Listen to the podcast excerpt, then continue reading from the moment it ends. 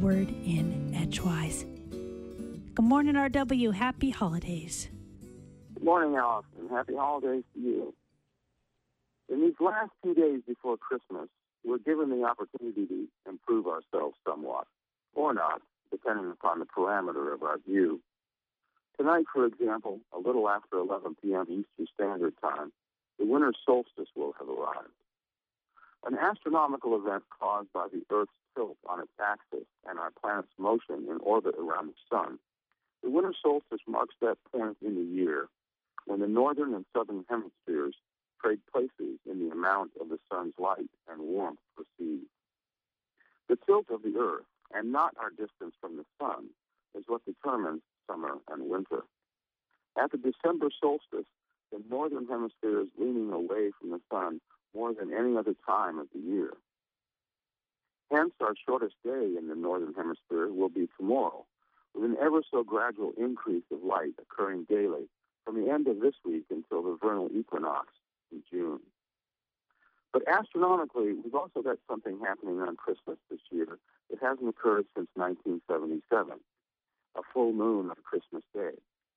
This event won't happen again until 2034, owing to a 19 year cycle of the moon called the Metonic cycle. Friday, my girlfriend and I held our 13th annual winter solstice party with several dozen friends in attendance. Mostly we celebrated the end of the fall semester and allowed ourselves to relax for a few hours by the fireside and visit with folks we hadn't seen in a while. Many of us gathered there were trying to temporarily forget about the inevitable end of the semester grading when we would one more time sort through papers and exams, only this time determining a final grade for each student's course performance. I tend to be considerably Santa Clausy at the end of the fall semester.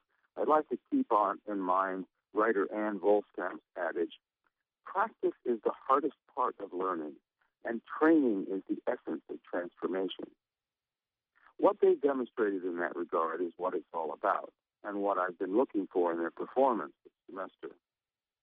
And on other fronts, the FAA has of late last Monday issued preliminary rulings for prospective drone operators during this holiday season. Before they fly their new toys out uh, outdoors, before, on, or after this Christmas, they'll need to register the devices first or face penalties and fines.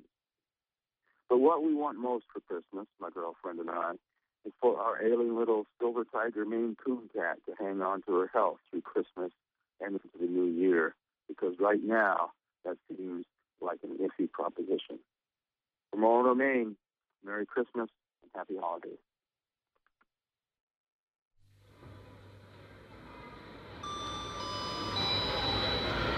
Passengers are reminded to keep personal items of luggage with them at all times.